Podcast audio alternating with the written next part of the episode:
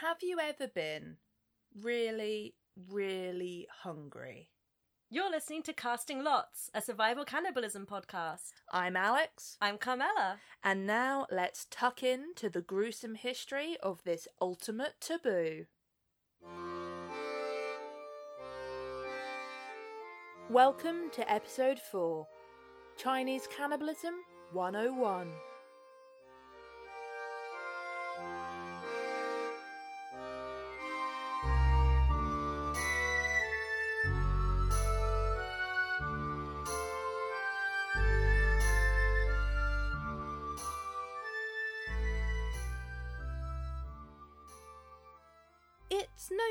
Secret that here at Casting Lots we like a good survival cannibalism story. Wait, what?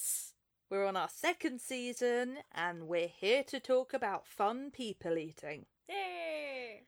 Well, that's the idea. This is nothing like a good cannibalism story. Are you just preparing me for this to be really boring and bad? Rude. I'm just preparing you for this being quite depressing. Unlike our fun stories, which are caused by hubris or unexpected tragedy, this is more of a story of cannibalism caused by malice. Ooh. Yeah. Last season, we had Russia 101. And today I'm going to take you through a quickfire history of survival cannibalism in China. Now, we're not going to linger too long on any particular story because they're quite grim. Thank you for the pre warning. It just feels different talking about when cannibalism is forced on people rather than people being the agents of their own misery. This is why we're probably never going to do an episode on the documented cannibalism of the Holocaust, for example. We enjoy talking about survival cannibalism. We don't enjoy talking about planned human cruelty. That's fair to say. I have one more disclaimer before I promise we will get started. This has been an interesting episode to research, and I feel, Carmela, you've probably felt something similar when you were looking at the Pacific War. Sources can be a little problematic. Racist. Racist, yes. For example, don't get me wrong, I trust Bill Schutt as much as anyone in the cannibalism genre, but there was something that didn't feel quite right about the quote Cannibalism isn't strange in China. With a bit of digging, I found some better explanations of why cannibalism often reads differently in Chinese literature. That the stigma against cannibalism is a moral or social concept as opposed to there being a forbidden type of food. This is very roughly explained, but in the West, the stigma about cannibalism is that you shouldn't eat people because they're people.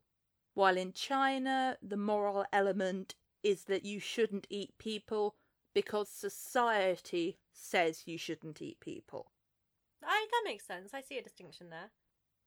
This means it can be quite difficult to unpack some of these sources, looking at cases of racially motivated stories or mistranslated myths. When hate or political cannibalism gets mistranslated and misidentified as survival cannibalism, Basically, I'm taking full responsibility for not being able to read between the lines of some of these thousand year old sources.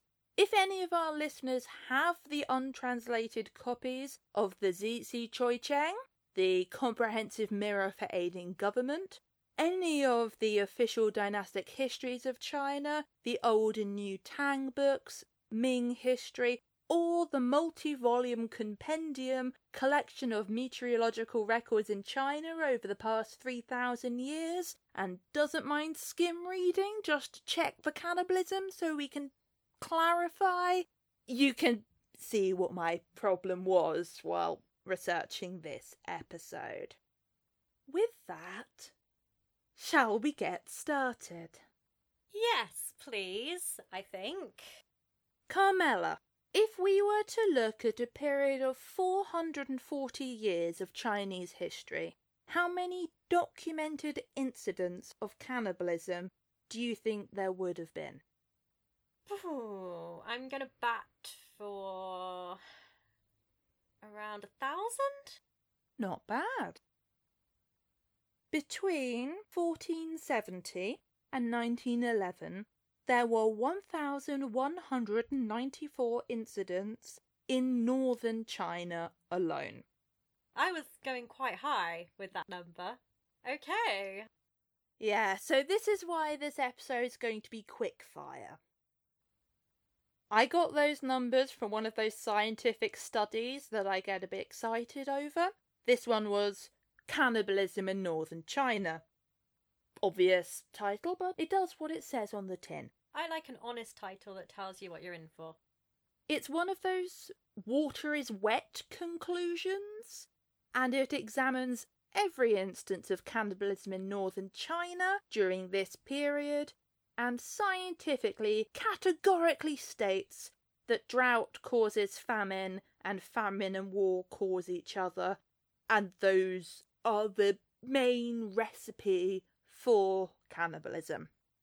Like you said, water is wet, but useful to have it down in a scientific context. There's lots of tables and graphs, but you need the scientists to write it down. Yeah. So there we go. Drought and war play a significant role in causing cannibalism in history. And when we're looking at warfare and famine, these are the two major causes of survival cannibalism in Chinese history. They also coexist, especially looking at sieges. The earliest recorded instance of survival cannibalism in China takes place in 594 or 593 BCE when the capital of Sung is under siege. An envoy is sent to make the plight of those trapped known to the enemy. My master has sent me to inform you of our distress. In the city, we are exchanging our children and eating them and splitting up their bones for fuel. Oh, could this be one of our earliest cases of survival cannibalism? I think it probably is. Peace was reached soon afterwards, although whether this was because of the shock of the civilians resorting to cannibalism, who knows. The concept of swapping children between families so not to commit gastronomic incest is a theme that comes up time and again in China. Oh, I mean practical, but bizarre. There are like five primary sources which use the exact words people exchanging one another's children for food, making reference to this custom. I can excuse cannibalism, but I draw the line at gastronomic incest. There's got to be a line somewhere. It's true. I'm going to skim over a few hundred years here. As we fast forward through time, we're still encountering dozens of survival cannibalism scenarios, including the Siege of Ziyang in 454 BCE and again in 27 BCE. The forced famines at Uliang in 109 CE, 155 CE, and 311 CE.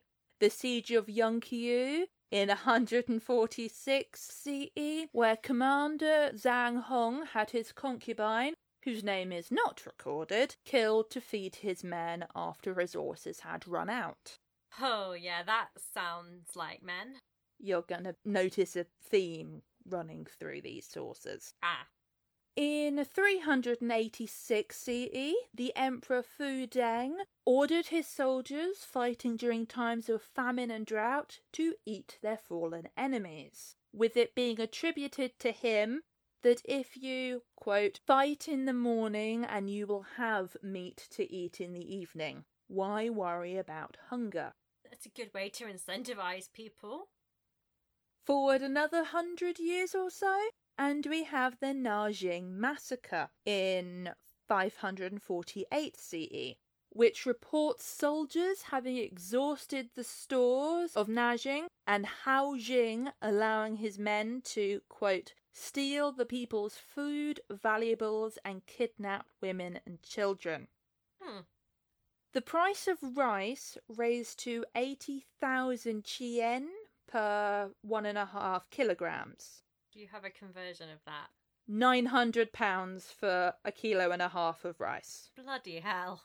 It was perhaps inevitable that under these conditions people resorted to cannibalism. Nanjing had a near 60% fatality rate. It's unknown how many of those fatalities were due to natural famine, forced famine, or murder cannibalism. Likewise, it's unknown how many people ate or were eaten. I think when it's that widespread, the exact numbers don't really matter. It's fair to say that China, with a history of famine and siege, is no stranger to survival cannibalism. Next up, I would like to introduce you to Zhang Xun. Hello, Zhang Xun. Nice to meet you. In the 8th century, he was quite a catch. Oh. He was a, quote, tall man, more than six feet tall. And considering that he's not writing this account, probably a bit of truth in that. Dare I say, we have a fine Mills and Boon candidate right here. Oh, just you wait. He also had, quote, an imposing beard and moustache, Oh. And a formidable memory. Oh, not just a pretty face. Not just a pretty face. He was everything you wanted in a man. He had a strong sense of justice, morality, was generous to those in distress, and to quote, was showing no mercy towards local bullies. What a guy. Why, yes, this account was written by a pro Zhang Xun biographer. Ultimately, what we know about Zhang Xun was that he's a good military leader with experience defending towns and is fiercely loyal to the Tang dynasty. However, during the Lushan rebellion in 755 to 763, that's not the best thing to be. Hmm. During the rebellion, Zhang Xun is obviously a loyalist, and he brings his garrison to assist the threatened city of Suiyang. The governor immediately gives up control of the city to Sung, and at first the siege is going well. And does he give up control because he's struck by what a amazing, beautiful man this is? He's an amazing, beautiful man, but he's also got military genius, he's loyal, and to begin with, he's actually really very good at defending the city. He's the kind of guy you can trust a city with. You're going to regret that in approximately four sentences. Oh no, betrayed! At first, the Loyalists are able to repel the rebels, but then it starts to go less well. By the time of his death, Zhang Xun has been defending Suiyang for ten months. He dies? I hate to break it to you. He was taken alive to the enemy commander Yin Ziqi, but Zhang Xun refused to join the enemy ranks. Yeah, I bet he did. That's my guy. In the end, he was killed rather than be disloyal.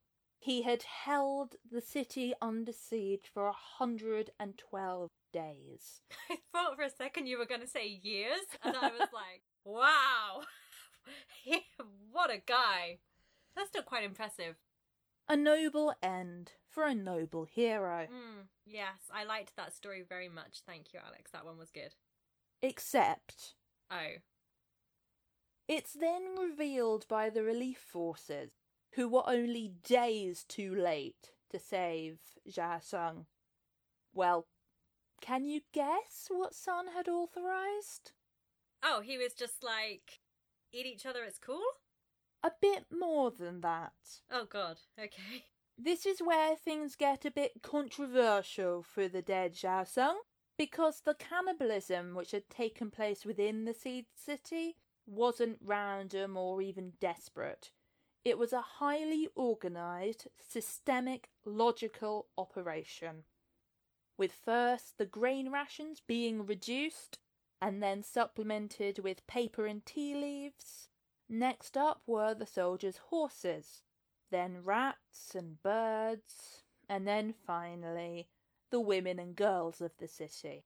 I see. Okay. Yeah. Okay. Only then the old men and young boys. Ha. The majority of the accounts of the siege of Suiyang puts the death toll into the hundreds of thousands. So he kept the city going under siege, but a large number of the population did get eaten in the process. It was technically a win, but yeah. You might recognise the next part of this story, and it serves as a good example of the struggles of dealing with ancient translated text without a means of verification. Because allegedly, when the city had no choice but to resort eating the women and children, women and children who, by the way, quote, knew they were going to die, but none rebelled, Hmm. Okay. Zhang Xun stood before his men with his beloved concubine and said, You men have lacked for food for a long time, yet your loyalty has not faltered in the least. I regret that I can't cut off my own flesh to feed you. Can't you? He doesn't answer that. He goes on to say, How could I watch the troops go hungry for the sake of a single concubine? Oh, well, I mean, just some woman, right? Bros before hoes, as they say. Oh dear. Was that insensitive? I don't know. I, I feel we're so far back in history. Fitting for the situation. Those who witness his speech and the subsequent murder of his concubine weep, but they still eat her. Okay, you know, like, I'm sad, but I'm hungry as well, so. Hangry. That's exactly the same story as Zhang Hong and the siege of Yongqiu. To the point that it's uncertain whether it's just a replication? Yep. Ah, right.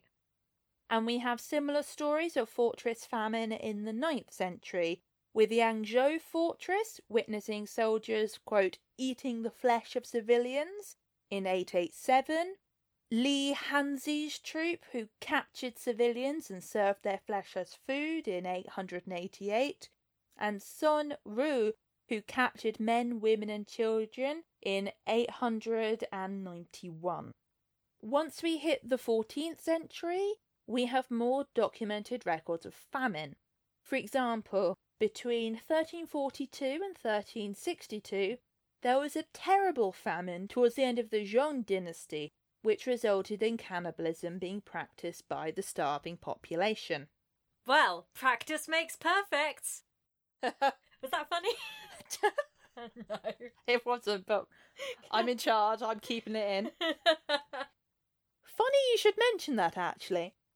Because to go back to that study from earlier, cannibalism in northern China between 1470 and 1911, they conclude there are nine years of what they call peak cannibalism, Ooh. where there are multiple cases of cannibalism across Chinese counties and provinces at once. A trend striking the region. Exactly. And we're just starting to approach these now. For example, in 1484, 42 Chinese counties report cases of cannibalism. This is evidenced by the severe droughts in Shanxi. Similar waves of drought and famine can be seen documented in 1485, 1528, and into the 17th century. Things get quite bad in the 17th century, with a spike in cannibalism cases, with 36 afflicted counties in 1615 to 199 afflicted provinces in 1640. Now, one has to wonder is it that things have gotten substantially worse, or is it that record keeping is better by this point? Or that records are more likely to have survived this long? There's a good combination of the two, Mm. but we can see quite why things spike so badly in the 17th century. In 1641, Xiao Maodai, an official who's in charge of monitoring water transportation, records that I saw three people who died of hunger, three people who died of epidemic, and four people who stole. People ate dead body. Hope that our emperor would care about it. Hopefully he would. One would like that to be the case. There are multiple reasons for this upward trend in survival cannibalism in the mid 17th century. Approximately 25% of northern China was suffering from extreme starvation. It was the coldest period in Chinese history in 2,000 years. That'll do it. There are growing agricultural problems, causing further socio-economic decline and all of this is exacerbated by the Manchu invasion. So, this is highlighting the rapid cycling of the drought war cannibalism cycle. Hmm. Now, perhaps surprisingly, there haven't been that many sources from our old friends. British imperialism. Weird. But don't worry, we've hit the 19th century now. Phew, we've definitely got some British imperialism coming up then. Our first European source which mentions survival cannibalism in China, at least the first source that I've been able to find that is actually reflecting first hand on these instances, comes from Andrew Wilson, who wrote The Ever Victorious Army in 1868, where he writes on the fall of Anqing after the Taiping Rebellion, which took place in 1861. He writes, that on entering, the people were found dead in the streets by the hundreds. They had been reduced to the last extremity, for human flesh had been sold as their food at forty cash per catty, or one pound per penny. It is worthy of note that almost at the same time the imperialists besieged in Hangzhou were reduced to the same dreadful extremity. But who's who are the imperialists here? The British are just there sightseeing. Okay, they're not calling themselves imperialists, even though they are. No, this is, This is the imperial um, army sort of thing. yeah. It's nothing to do with us. We're just here. We've never had an empire. East India Company? What do you mean? We're opium wars. Who are What? This account is verified by Chinese accounts, which state that those who remained inside Anqing survived by eating human flesh. Famine strikes again in 1832 in Ziyang, which results in cannibalism, but worse is yet to come. We're now into the latter stages of the 19th century, so we have the tactful joy of newspaper reports. Ah, yes, always so unbiased and unsensationalist and just clean facts. Without fail. The devastating famine between 1876 and 1879 was featured in Shanghai based newspaper Shenbao on almost a daily basis, and there were woodblock illustrations of starvation and cannibalism. Oh, tasteful. No pun intended. Yeah, I assume you didn't mean that. I've only been able to find these images in slightly unreliable sources, but I will see if I can rustle some up for the show notes. There were, however, relief efforts, which went beyond the traditional scope of just move away from the barren soil. There were philanthropic movements which emphasized the human suffering, the gastronomic incest, and the selling of women and children. That's bad. Don't do that. I'm going to go out on a limb and say don't do most of the stuff that we talk about. yeah, sorry, you're right. I should. All of it's bad, including selling women and children. Charity and disaster relief reach far beyond China, with graphic depictions of cannibalism making their way across the world being reported on in British and American newspapers. This results in foreign aid missions in the 19th and 20th centuries, with the raising of funds and the further reporting on the devastating plight of China.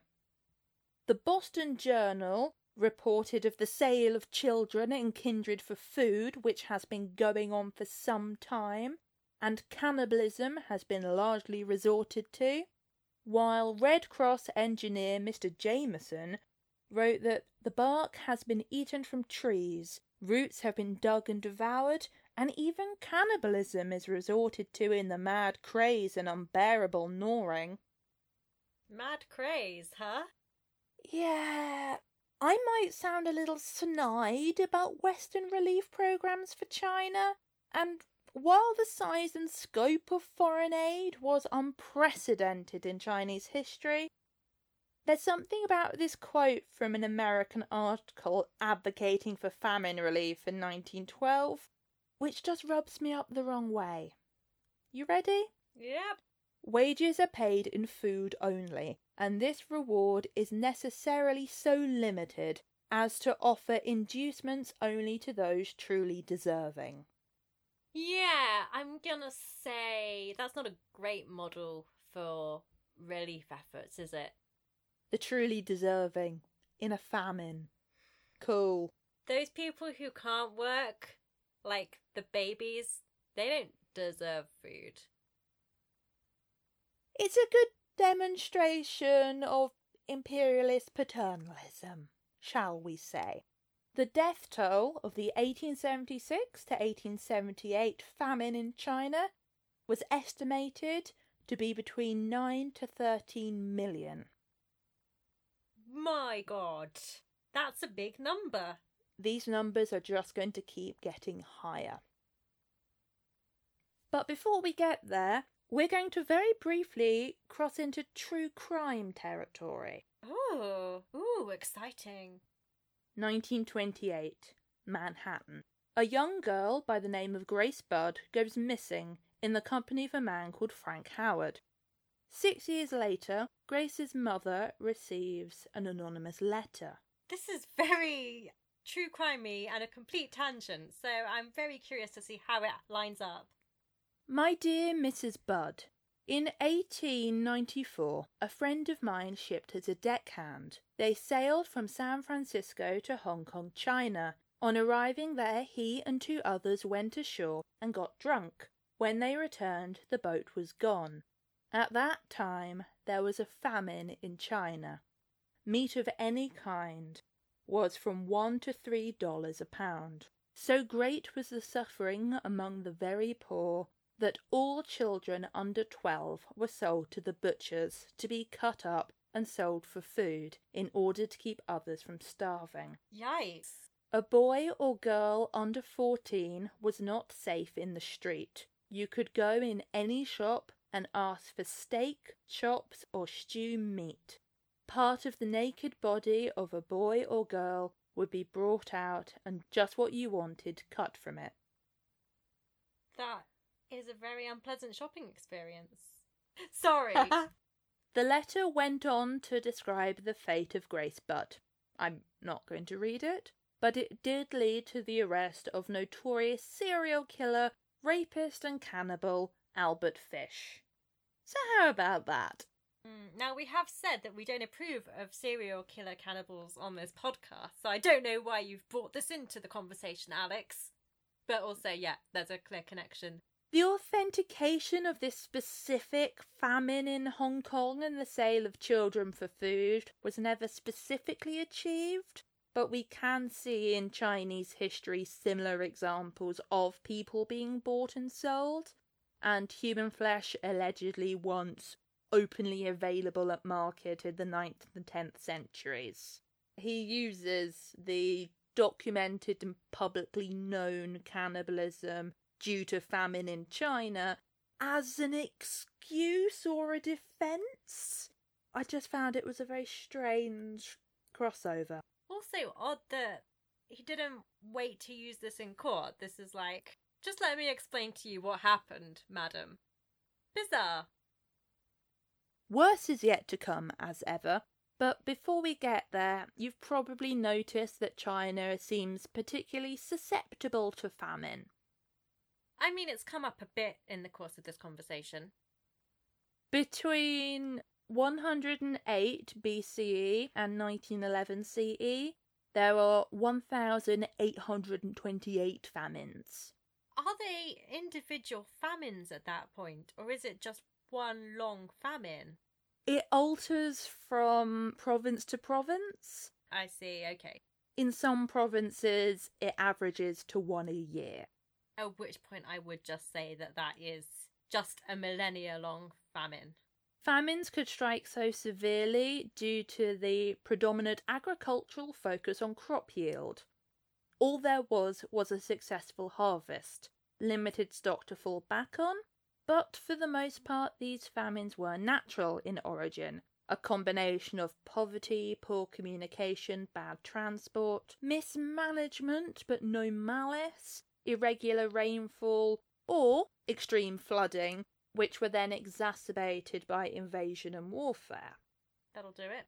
This isn't the case with the worst famine in human history, the Great Famine caused by the Great Leap Forward from 1958 to 1962. Oh, we're getting recent. These recent ones always depress me a lot. The scale of this famine is hard to believe. In 1928 to 1930, there's another Chinese famine where only, only 10 million people die. Christ, okay. That's in a two year period. Okay. Between 1958 and 1962, it's estimated that at least 36 million people die. To quote from Yang Jisheng's tombstone, it is a tragedy unprecedented in world history of tens of millions of people to starve to death and resort to cannibalism during a period of normal climate patterns with no wars or epidemics. In fact, during the Great Leap Forward, not only were people resorting to cannibalism to survive during fair weather peacetime, but grain was still being exported out of China. Yeah, that sounds about right. The Great Leap Forward, to put it simply, was a political movement designed to quickly industrialize China, moving away from individual farms to the collective.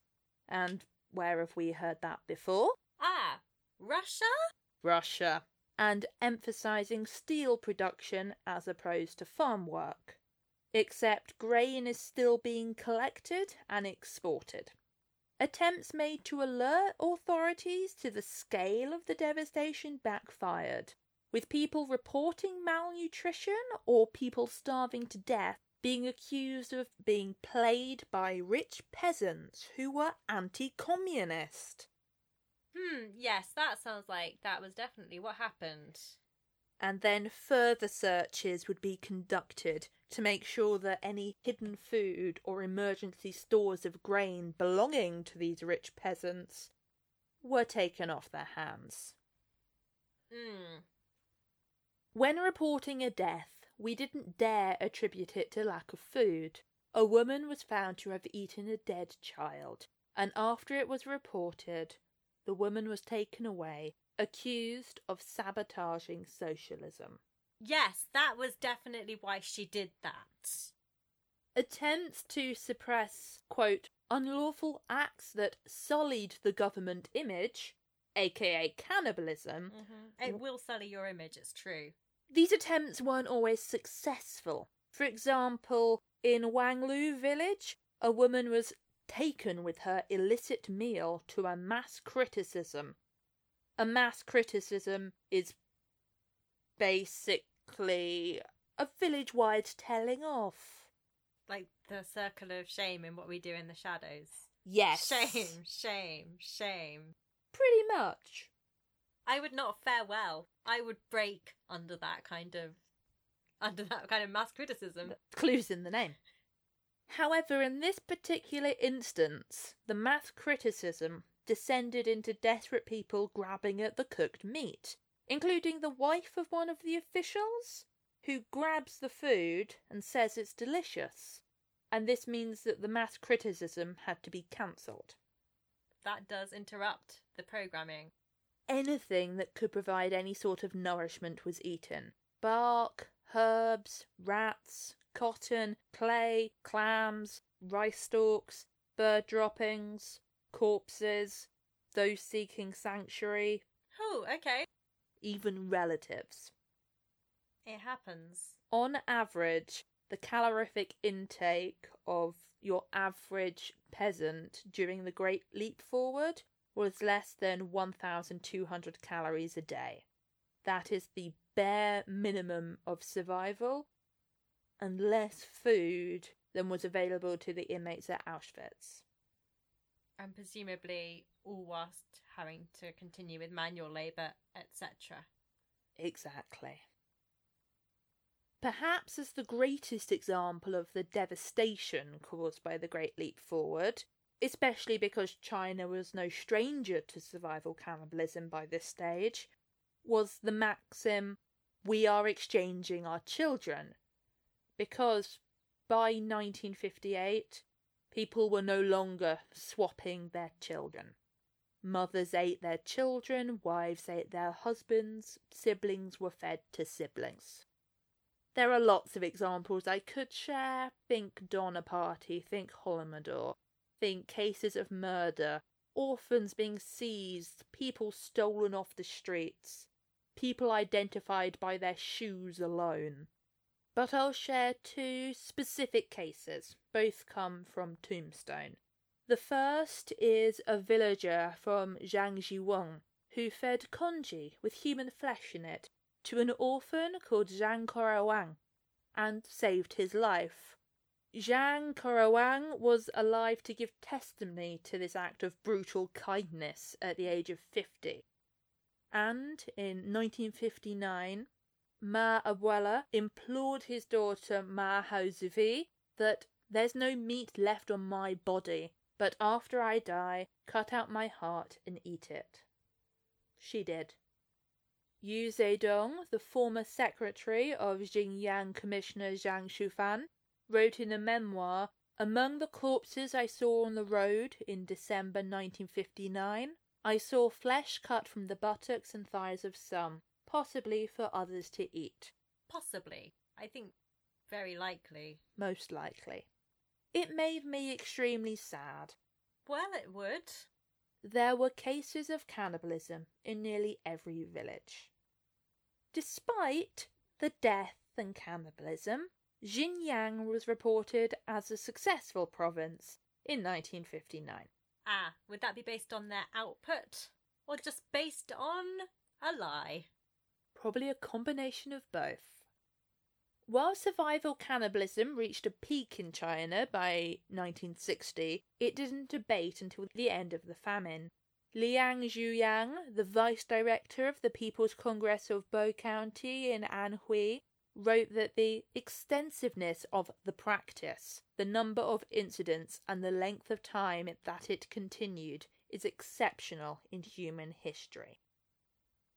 The Great Leap Forward was a failure. Millions of people had died, and thousands of cases of survival cannibalism were recorded. Many more surely took place. Yes, I would consider that a failure. We've got one final stop on today's episode before you can take a step back and join us for something perhaps a little less brutal next week. This is the final entry on today's timeline of Chinese cannibalism, but it does have in all caps on my notes not survival cannibalism. okay. It's more of an added extra since it kept coming up in my notes. In 1968, during the Cultural Revolution, there came a turning point where class struggle, political unrest, and violent uprising in Jiangsu County in the remote region of Guangxi transformed into something else. You know the phrase, eat the rich? I love that phrase. Please continue. Well, this gets taken to its illogical and most brutal extreme. Human flesh banquets took place in Guangxi, Oh, a whole banquet. sometimes at county fairs. People would be publicly killed by the masses, then cooked and eaten by the community. Over six weeks, over a hundred thousand people were killed, and ritualized, organized political cannibalism was only a small part of this massacre. In principle, the action was undertaken against class enemies, landlords, rich peasants, enemies of the state, teachers, children of disgraced party members. Yeah, we're getting a bit far there now, aren't we? You can see how this has descended into something else. In Guangxi, the cannibalizing of enemies was not due to hunger. It was an act of dedication to a political ideology. It's not enough to kill someone, they had to be completely destroyed. And the only way to do that is through consuming them.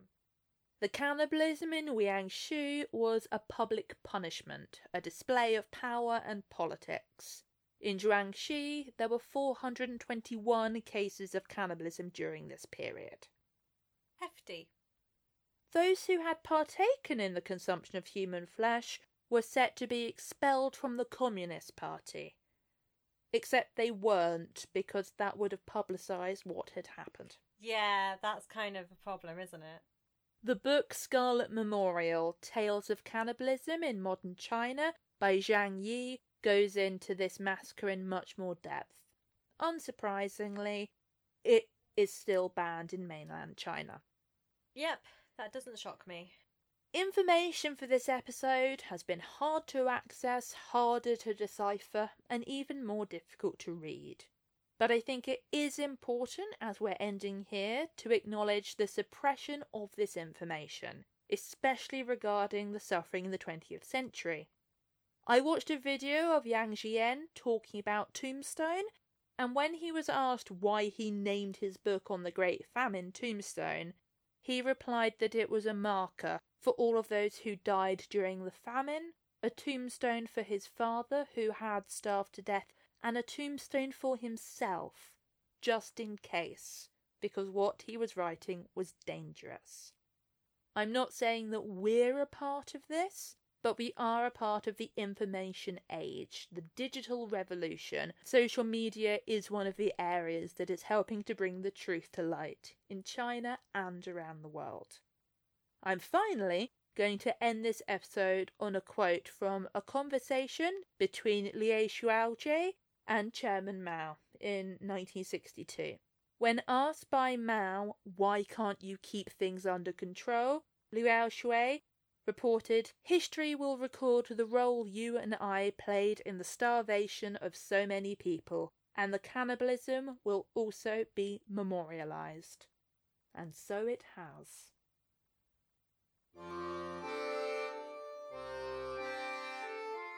Thank you for listening to today's episode on cannibalism in Chinese history. Zhang Xun, almost a perfect man. Join us next time for Murder on the Orient Express. It'll make sense when you listen to it.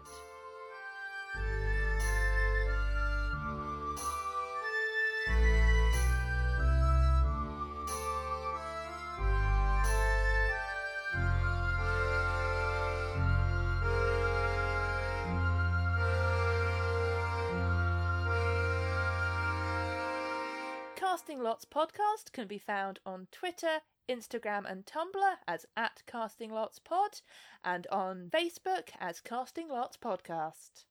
If you enjoyed this episode and want to hear more, don't forget to subscribe to us on iTunes, Google Podcasts, or wherever you get your podcasts. And please rate, review, and share to bring more people to the table. Casting Lots, a survival cannibalism podcast, is research written and recorded by Alex and Carmela, with post production and editing also by Carmela and Alex. Art and logo design by Riley at Tallest Friend on Twitter and Instagram, with audio and music by Daniel Wackett. Daniel Wackett on SoundCloud and at DSWack on Twitter. Casting Lots is part of the Morbid Audio Podcast Network. Search hashtag Morbid Audio on Twitter, and the network's music is provided by Michaela Moody, Michaela Moody1 on Bandcamp. Morbid Audio Podcast Network.